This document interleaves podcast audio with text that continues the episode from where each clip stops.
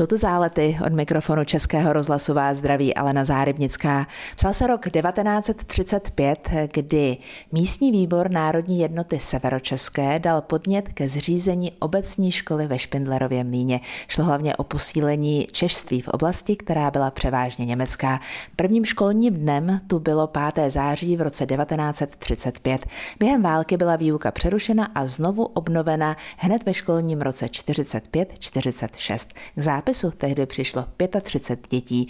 Svoji profesní kariéru tu strávil můj dnešní host Roman Odvárko. Mluvit budeme nejenom o učitelské profesi, ale řeč bude i o horské službě. Roman Odvárko byl jejím členem od roku 1965 do roku 1990. Jsem ráda, že nás posloucháte. Český rozhlas Pardubice, rádio vašeho kraje. Roman Odvárko se narodil v Podkrušnohoří, vystudoval pedagogické gymnázium a poté univerzitu v Hradci Králové obor chemie, přírodopis a práce na pozemku. Moc děkuji, pane Odvárko, že jste mě pozval k sobě domů. Už pár let žijete se svou ženou Miladou ve Vrchlabí. Tak dobré dopoledne přeju. Děkuji paní Aleno za pozvání a za to, že jste nás navštívila. Já jsem moc ráda, že jsem mohla přijít.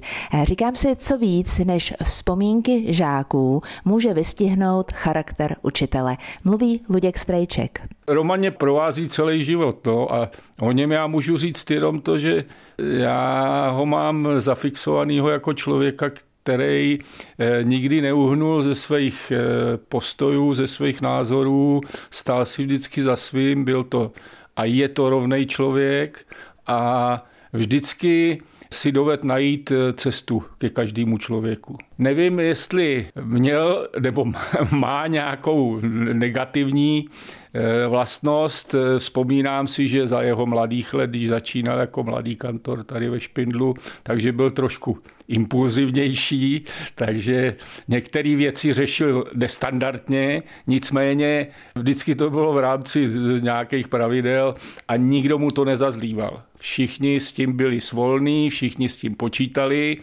a proto taky v té době nikdo neměl žádný poznámky, prostě se to vyřešilo na místě. No, já myslím, že Luda to vystih eh, docela správně, snad tě trošičku přechválil s tím, že bych měl tolik dobrých vlastností, ale pravdu má v tom, že já jsem věci řešil na místě. Já nevím, to, co teďka řeknu, se nechá vymazat, protože já takový jedno moje heslo, pokud se týče výchovy, mládeže jsem měl dlouhý bič, malý dvůr a žádná díra ve vratech e, myšleno dobře tímhletím. Je teda fakt, že, mm, a to v tom má Luďa naprosto pravdu, že jsem byl cholerik naprostý cholerik a když to ve mně bouchly saze, no tak to bylo čoromoro potom ve škole. No, tolik asi k tomu, co řekl, já mu děkuji, že tom takhle mě pochválil, ale je to prostě tak a myslím, že to docela vystih. Pane Odvárko, jaký žák a hlavně proč se zapsal nejvíc do vaší učitelské paměti? Paní Aleno, těžko budu vybírat jednoho žáka, skutečně moc těžko. Já jsem bral všechny žáky jako rovné, to znamená, že jsem naprosto nedělal eh, rozdíly mezi tím, kdo byl jedničkář takzvaný, kdo byl průměrný nebo podprůměrný žák, ale v tomhle ohledu měli u mě všichni eh, rovné pravítko, rovnou parketu a podle toho jsem s nimi také jednal. Já můžu říct jenom za celou svou mm, kantorskou kariéru, že jsem nechal jednu žákyni propadnout a to bylo, když jsem začínal první nebo druhý rok. Jméno nebudu říkat, bylo to na tehdejší národní škole, jak se říkalo, někdy ve třetí, čtvrté třídě a tu děvenku jsem nechal propadnout eh, z matematiky nebo z počtu, jak se tenkrát říkalo. A do dneška toho lituju a bohužel už se s tím nedá nic dělat a už bych to nikdy, nikdy, nikdy v životě nedělal. A jenom jestli pro kolegy kantory, kteří třeba poslouchají, nemyslím tím, kteří mě znají osobně, než někoho necháte propadnout, to napíšete o něm něco extra negativního, moc dobře si to rozmyslete a uvažujte. A pokuste se myslet hlavou, jak by asi bylo vám. Říká se, že jenom ten, kdo sám hoří, taky zapaluje. Kdo zapálil vás? Já, co, to, co vám řeknu, bude teďka trochu kacířský. Já jsem nikdy v životě nepočítal s tím, že budu kantor. Mě bavilo řemeslo, bavilo mě mm, letectví a tak jsem myslel, že budu dělat nějaké takovéhle povolání. A shodou okolností, když jsme tenkrát v posledním ročníku jednotné školy, to bylo pak přejmenovali měšťanku na tohleto zařízení, tak eh, přišel ke mně spolužáka, když jsme eh, dávali návrhy, co chceme dělat, tak, tak mi říká, hele, v Hradci je pedagogické gymnázium, nepůjdem tam jako kantoři. A já jsem měl nějakou práci v lavici zrovna, tak mu říkám, jo, tak mě tam napiš. No a tak se vlastně rozhodlo o mém životním povolání. A když jsem o svém dnešním hostovi Romanu Odvárkovi mluvila s jeho žáky ze základní školy ve Špendlerově mlíně, často padlo spojení přísný, ale oblíbený. To nebývá úplně častá kombinace u učitelů. Jak jste toho docílil? Jaký recept jste na to měl? Já jsem se snažil v životě řídit heslem, který mi říkal můj otec a možná, že to měl od svého otce, které přibližně znělo. Ať budeš dělat v životě jakoukoliv práci, dělej ji tak, až se jednou ohledneš, aby se nemusel stydět. No a podle toho jsem se snažil řídit a být ve škole, zvlášť v tehdejších podmínkách, to nešlo bez té přísnosti. Já si neumím představit, abych při počtu 35 žáků ve třídě, abych s nimi rozmlouval Bůh jakým milým hláskem a jednal s nimi jako s malými dětmi. Ne. Tam vždycky na začátku roku jsme si popovídali a řekl jsem jim jasně, kde jsou pravidla, odsuť, pocuť a dál to prostě nejde. Dál nemůžete to. No a oni byli zpočátku překvapeni, ale za ty léta, tak jak si předávali z jedné třídy na druhou, co teda odvárko dělá a jak se chová, tak už to potom šlo, věděli, s kým teda mají tu čest a podle toho taky jednali. A můžu říct, že za celou tou kantorskou kariéru jsem neměl nějaký závažný přestupek, který by musel řešit eh, ředitelství školy, eventuálně orgány školské. Prostě nebylo to. Eh, když jste prý dovedl svou první třídu do devítky, se všemi jste si potykal? Ano, se všemi jsem si potýkal, protože některým se to sice zpočátku nezdalo, spíš se teda ostýchali. A dneska si týkám se všemi, ono už jim je 75, kolem 75 let. A takže už to jsou taky mm, pánové a dámy v letech. Scházíme se s tou první třídou každý rok. Už nás za stolik se neschází, ale skutečně můžu říct, že nám to tykání pořád vyšlo. A když to jenom doplním, tak i s několika dalšími třídami si taky tykám ještě, ale pak jak už mm, člověk stárnul, tak přeci jenom ten odstup byl větší a větší a tam už asi by to hodný nebylo, brali by to ty žáci trošku jako vnucování. Tak to, ale ten, ta první třída byli jsme věkově 12 let od sebe, takže to není zase takový věkový rozdíl. Když jsem ve Špindlerově mlíně mluvila s vašimi žáky, vyprávěli mi o tom, že jste s nimi chodil sportovat i mimo hodiny tělocviku. No, a sem tam jsme se scházeli na Ono se nedá říct, že by to byl volejbal, byla to spíš plácaná, ale scházeli jsme se na malém hřišti u spodní školní budovy. To bylo zvláštní, bylo to místo, kde kdysi stávala stará škola.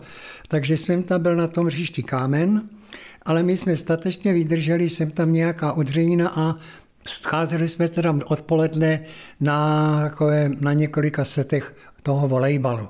No a legrace u toho byla úžasná. Není nakonec ta příroda a to, co špendlerovské okolí poskytuje tou nejlepší tělocvičnou na světě? Určitě, určitě, určitě. Já taky jsem eh, chodil ven do přírody při tělocviku se svými žáky, jak byly to podmínky dovolovaly. Běhávalo se po lese, pokud to bylo před sezónou, tak slalomí na louce jsme běhávali. Takže to všechno souviselo eh, jedno s druhým. My jsme měli fotbalové hřiště, kde tehdejší eh, fotbalový oddíl hrával svoje, svoji soutěž, tak to bylo asi tak kilometr, kilometr a půl možná ke škole. No a abychom to urychlili, tak eh, jsem vždycky říkal, tak a dneska půjdeme indiánským pochodem. To znamená, se běželo, já jsem šel jako první, se běželo, se šlo zrychleným pochodem. No do dneska na to kluci vzpomínají a já jsem se přiznal, jednou při, těch našich setkáních říkal jsem, no jo pánové, ale musím se vám přiznat, já jsem to nedělal pro tohleto, já jsem to dělal pro to, abych vám stačil. Tak proto jsme kus běžili, abych se vydejchal a pak teprve jsme šli kus pěšky. No ale říkali jsme tomu, nebo říkalo se tomuhle pohybu indiánský pochod. Dnes jsme hosty Romana Odvárka. Povídáme si o školství, o tom, jak vypadala školní dokázka ve Špindlerově mlíně. Český rozhlas Pardubice, rádio vašeho kraje. Nejvýraznější moment bylo přijetí k horské službě a když mi dovolili starší, abych jim tykal, řekl v jednom starším rozhovoru, když horská služba ve Špindlerově mlíně obecně v Krkonoších slavila své 80. narozeniny můj dnešní host v záletech Roman Odvárko. Dovolím si vzpomenout na jeden moment, o kterém jste tehdy se mnou, pane Odvárko, v televizním rozhovoru mluvil, a to 21. březen roku 1968. Bělý jar, lavina, při které zahynulo asi vlastně v Krkonoších vůbec největší množství lidí. Vy jste u toho byl tehdy osobně? Ano, byl. Ten den se mi z paměti jako nevymaže, protože si bezpečně pamatuju, že jsem šel ten den z města, dojdu k Olympii, tehdejší stanici horské služby a Jarda Hovorku, můj dlouholetý kamarád, na mě volá, běž domů, převlíkni se, bude velká akce. Tak jsem došel nebo doběhl domů, do lesního domu, to je dům nad školou, kde jsme tenkrát bydleli, rychle se převlékl do zimního munduru a seběhl jsem Olympii. Rolba nás dopravila kousek nad Špindlerovku, zbytek jsme po zimní cestě došli k Luční boudě a dál už si nás přebrali Poláci a dostali jsme se do Bělého Joru na to staveniště. V životě poprvé a můžu říct dáli pámbu naposled jsem viděl tolik neštěstí a tolik lidských mrtvol pohromadě. No, bylo to mm, něco, co člověku připadá jako z nějakého hororového filmu. Nevím, jestli dál o tom by mělo cenu hovořit, protože byla to skutečně velká tragédie, která Krkonoších byla. Jedna otázka ještě eh, v té souvislosti. To, jakým způsobem jste tehdy mohli pomoci eh, ve srovnání s tím, jak by probíhala záchranná akce dneska s technikou, která je k dispozici a se vším obecně, co je k dispozici, a to by bylo asi nebe a dudy. To je nesrovnatelný. Já teď hochům z Horský skutečně ze srdce přeju všechno to vybavení a možnosti, které mají. My prostě jsme to neměli. U nás vrcholem výzbroje byly běžky a pokud chcete ošetření, tak Kramerova dlaha, se kterou já jsem začínal v těch letech, když jsem nastupoval a to bylo všechno. Pak, když přišly Tomasovy dlahy extenční, tak jsme si mysleli, že je to sedmý div světa. Ale tak to v životě prostě chodí, jinak to nejde pokrok jde dopředu a tím, jak se rozvíjela turistika v Krkonoších, tak taky musela jít i ta péče o turisty ruku v ruce s tím. Co se vlastně stalo těsně předtím, než jste si řekl ano, takhle budu i já pomáhat v horách? No, bylo to dva, dvě takové osobnosti. Na jednu stranu bych připomněl prvního náčelníka horské služby Otokara Štitku, se kterým jsem se tedy, moje první seznámení bylo, že mě pěkně, jak se říká, vypral triko, když jsem eh, žáka, který se zranil při tělocviku eh, a dovezl na velkých rohačkách. Dovezli jsme spolu se s dalšími žáky na rohačkách k, do, na, na Olympii, ono to nebylo od školy daleko, tak mě pěkně vypral triko, jako říkal mi doslova, ty neví, nebo vy nevíte, že tady je horská služba, že jste měl zavolat horskou službu a ne to takhle ošetřovat. No, pak jsme se teda s Hoťanem, když už jsem byl uhorský, tak jsme na to kolikrát vzpomínali. A druhý člověk, který mě přivedl na to, byl můj kamarád Jarda Hovorka. Já jsem totiž, když jsem nastoupil, tak jsem věděl o lyžích, dostoupil do špindlu, tak jsem věděl o lyžích asi to, že jsou vepředu zahnutý. Protože jsem pocházel z kraje a tam o lyžování se moc nevědělo. No a když jsem postupně se seznamoval tady ve Špindlu s celou tou charakteristikou e, školy, Špindla a všeho ostatního, tak jsem si pro sebe říkal, no ty to nemůžeš takhle ale dělat, ty se musíš naučit trochu lyžovat, abys nestál jenom na kopci a koukali, jak žáci lyžují. Oni lyžovali všichni, nebo ve lyžovali daleko a daleko líp než já. No, tak jsem postupně se zdokonaloval, kopec u Krakonu, nebo svah u Krakonoše tehdejšího, ten by musel pamatovat, kde já jsem tam chodil a chodilo se nahoru, sjelo se 50 mm, metrů zase nahoru a tak jsem se zdokonaloval a s Jardou jsme se znali i ze Slovanu a mm, jednou mi Jarda řekl, odcházejí nám nějaký členové, e, nechceš e, se přihlásit do Horský? No tak já jsem si to rozmyslel a nastoupil jsem tedy později. Bylo to pro mě takový velice čestný, velice, velice jsem si toho vážil, když jsem mohl být jako čekatel. Jarda mi dělal takzvaného ručitele. No a já jsem teda musel zdokonalovat, zdokonalovat, abych splnil to penzum, které nebylo teda na závodění, ale bylo to penzum lyžařské, které jsem musel absolvovat jako člen horské služby. Dnes jsme v záletech hosty pana Romana Odvárka, sedíme ve Vrchlabí a mluvíme o tom, jak vypadala tehdy učitelská profese a taky o tom, jak kdysi fungovala horská služba. Kdybyste měl vzpomenout na nějaký příběh, konkrétní příběh někoho, koho jste v horách hledali, ať už to mělo jakýkoliv konec. Vzpomínám, vzpomínám, vzpomínám. Já když vzpomenu, tak taková snad, nej, nechci říkat nejzajímavější, ale ale nejpozoruhodnější byla akce u Sněžných jam. To bylo někdy v roce 65-66, kdy turista eh, ze hraní Sněžných jam skočil do Polska, měl to štěstí, že nějakým způsobem se mu podařilo udržet na nohách a dopadl a údajně, údajně skočil něco kolem 100 metrů tak jak se později teda to, to změřilo. Nic se mu nestalo a pomocí Gramingerovy sedačky byl vyproštěn nahoru a byl jinak úplně v pořádku. E, tam jenom při tyhle ty příležitosti údajně v těch středních jamách jakýsi hajný hraběte Haracha e, skočil asi 140 metrů, kdy ho ta pelerína e, myslivecká nebo lesnická ho nadnášela, takže to měl trošičku jako, jako padák. No tak tohle byla ta akce eh, se s velice dobrým koncem. A snad jenom bych připomněl ještě jednu takovou dost radostnou, to bylo tedy na přechodu zimy a jara, když se postrádal malý chlapec, asi 6-7 letý, když šel s babičkou směrem na kozí hřbety a někde tam se rozešli, ztratil se a večer nebyl k mání. Tak jsme ho scháněli, to se šlo tedy pěšky, protože to už nebylo na lyže. A když jsme potom mladíka našli na, na pařeze na kozích zbetech a říkal nám, že si díval na hvězdičky a že byl úplně v pořádku, tak to byl takový, myslím, že pro všechny šťastný konec. Před pár lety eh, získal Roman Odvárko cenu ředitele zprávy Krkonošského národního parku pro osobnosti, které výrazně přispěly k rozvoji Krkonoš. Já vím, pane Odvárko, že jste nesmírně skromný a zároveň, že se vám tedy proto bude na tuhletu otázku těžko odpovídat, ale zeptám se, čím si myslíte, že jste přispěl vy osobně nejvíc? No, paní Aleno, já bych se trošičku vykroutil z této otázky, protože Zmínil bych se o vztahu Krkonošského národního parku po založení a horské služby. Tenkrát obě tyto organizace úzce spolupracovaly, především v otázce ochrany přírody.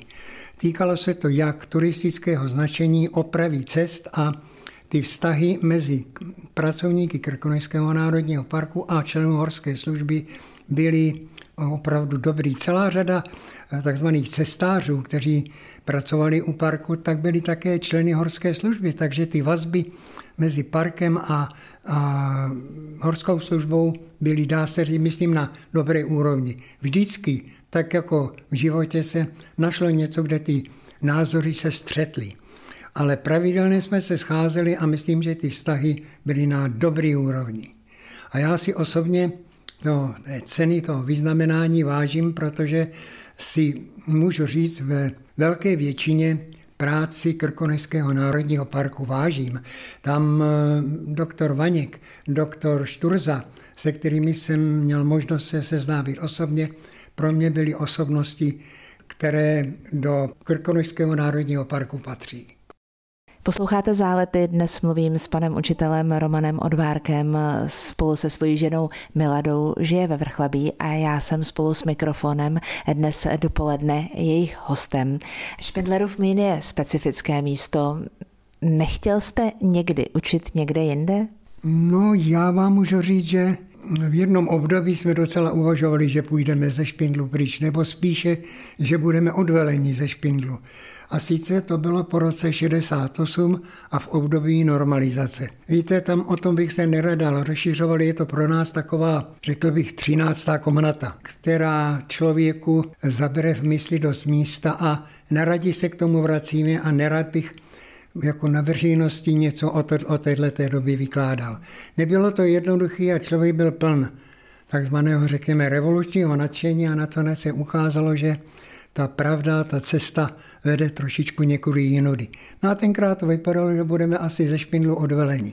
No a nakonec to dopadlo ke spokojenosti nás, takže jsme tam zůstali až prakticky do konce učitelské kariéry. Vedete si nějakou statistiku, nebo vedl jste si nějakou statistiku, kolik žáků vám prošlo rukama, kolik hodin chemie, přírodopisu, tělocviku jste otočil? Ne, ne, ne, tu statistiku si nevedu. Bylo to jako druhý stupeň základní školy se otevřelo od roku 60, v roce 61, 3. září 61 a já jsem skončil v listopadu 89, kdy, kdy jsem po dvou infarktech tedy ukončil a šel jsem do invalidního důchodu.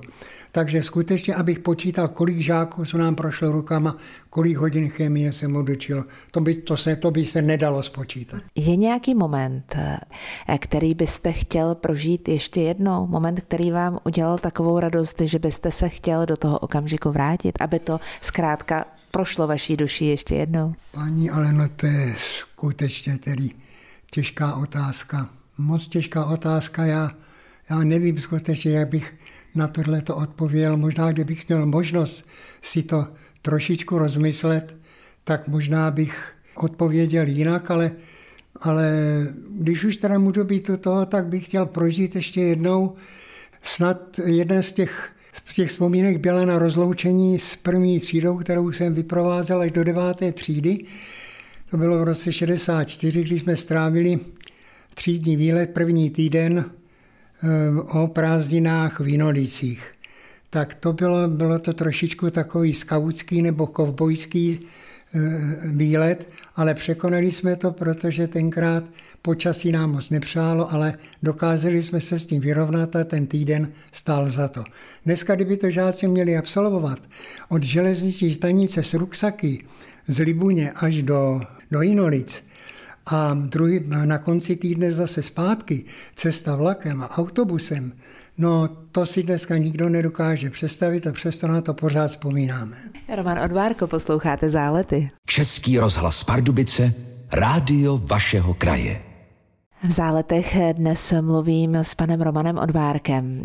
Minulý týden tu se mnou v záletech byl horský vůdce Vojtěch Dvořák a tady je jeho otázka pro vás. Tak eh, mě napadlo, protože vlastně v rodině tak máme několik učitelů, je to učitelská rodina, manželka taky pracuje ve školství a tak, eh, takže je to takový denní chléb, ta škola pro mě, že žena se vrátí vždycky ze školy úplně vyřízená. Eh, já nevím, jestli můžu říct, z které školy, výběrová škola ve Vrchlabí. A tak mě by zajímalo, a že sám tomu podlíhám, že, že si sám říkám, to za nás nebylo, za, na nás byla ta přísnost, teďka ty děti mají tu volnost a tak, tak by mě zajímalo, jak to vidí takový zkušený pedagog, jestli za těch nevím, 40 let, kolik plácnu té praxe, jestli vidí, jestli se opravdu, se mi to jenom zdá, nebo jestli se ta doba opravdu změnila a jestli třeba on byl ten přísný pan učitel, na kterého potom později vlastně všichni vzpomínáme úplně nejraději. No, jak bych odpověděl na Eh, tuto otázku. Já bych začala si tím, že eh, jsem měl dvě přezdívky. Podle mě kantor, který nemá přezdívku, tak není kantor. A já jsem měl přezdívku buď to Kruťas, anebo Modrovočko, podle toho, jak jsem vystupoval. A když teda mě tady naběhla na spánku žíla, tak věděli, že je horko a mm, pak jsem byl teda kruťas, protože jsem byl trošičku, řekněme, i nemilosrdný. No a když to jako vycházelo, ne, že by byl extra laskavý, to ne, tak jsem byl modrovočko. Ale víte, pane Dvořák, ono nedá se srovnávat to, jakým způsobem jsme museli ve škole mít jednat a jakým způsobem mohou jednat kantoři dneska. Rozhodně bych dneska neobstál se svými výchovnými metodami, s vyučovacími ano, ale s těmi výchovnými metodami bych dneska neobstál a musel bych se s tím nějakým způsobem vyrovnat. Buď to se teda se školou rozloučit, anebo se přizpůsobit podmínkám a jednat jinak, než jsem jednal tenkrát. Ale rozhodně bych trval na tom, aby žáci učitele respektovali. Bez toho to prostě nejde. Jedině učitel, který sám jde dobrým příkladem, může být respektovaným učitelem. Souhlasíte? Ano, souhlasím. Ten učitel nemůže být anděl, nemůže být ve všem bezchybný, ale musí být především přímý, musí měřit všem stejně a podle toho taky vystupovat. A než něco závažného rozhodne, tak si to rozmyslet a potom teda zatím stát. Neuhýbat od toho, co, co řekl. Já bych vám řekl jenom jednu maličkost, která ve mně taky zůstala. A sice po roce 68 za období normalizace jsme, jsem vyučoval taky jeden školní rok dějepis. No a byla to ta moderní doba. A v tom dějepise, když se došlo, došlo k roku 68, k obsazení sovětskými vojsky, tak jsem prostě žákům řekl, tahle ta část není určena ke zkoušení, z toho vás nebudu zkoušet, seznámíme se jenom s těmi hlavními údaji a historie nám dá zapravdu, jak to ve skutečnosti tedy bylo. Jsem si vědom toho, že to byla ode mě dostat odvaha, protože mě to mohli taky okamžitě vrátit někdo, ale pak později, když jsem s jednou žákyní mluvil, tak říkala, víte, my jsme si hrozně vážili tohohle toho vašeho názoru, protože jste nepapouškoval nic, co tenkrát bylo učitelům předepsáno, ale řekl jste nám to takhle, nepokládám to, předem připomínám za nějaký hrdinský čin, to ne. Ale je to jako otázka, která souvisí s tou kantorskou povahou a, a s postojem kantora eh, ke svým žákům. Příští týden tu se mnou bude Miloš Pochobradský, ředitel České lesnické akademie v Trutnově. Pane Pochobradský, já si nejsem vědom, jestli se trošku mílím, ale jméno Pochobradský je u mě spojeno s, s lyžováním a specí pod sněžkou. Neměl jste někoho, někoho z příbuzných, který za období práce pana učitele Sochora Voženílka a další, kteří tenkrát v Peci vedli lyžařský oddíl, eh, že by eh, lyžoval a dost na vysoký úrovni. Jedna věc a druhá věc, nevím, jestli si prošlo vám řada žáků eh, rukama, ale ze Špindlu studovali ve vaší škole Několik žáků vzpomeno si Fanda Pošík, Pavel Jirza, pozdější náčelník horské služby, Pavel Cinger, byli tři nebo čtyři, které si pamatují, že lesárnu, takzvanou lesárnu vystudovali. Ráda budu tlumočit, už příští týden odpovíme na otázky s Milošem Pochobradským, ředitelem České lesnické akademie v Trutnově. Vážený pane Odvárko, to, co jsem si prožila dnes v rámci záletu, byl jeden z nejsilnějších momentů a zážitků obecně.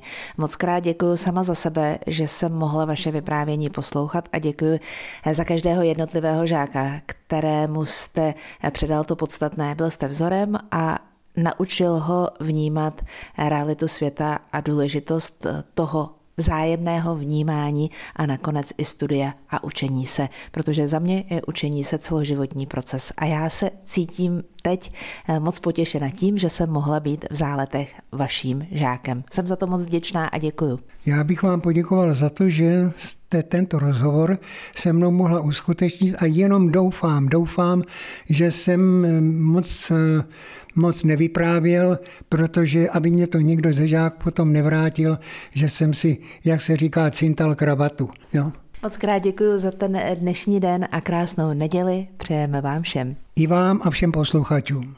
Tento pořad si můžete znovu poslechnout v našem audioarchivu na webu pardubice.rozhlas.cz.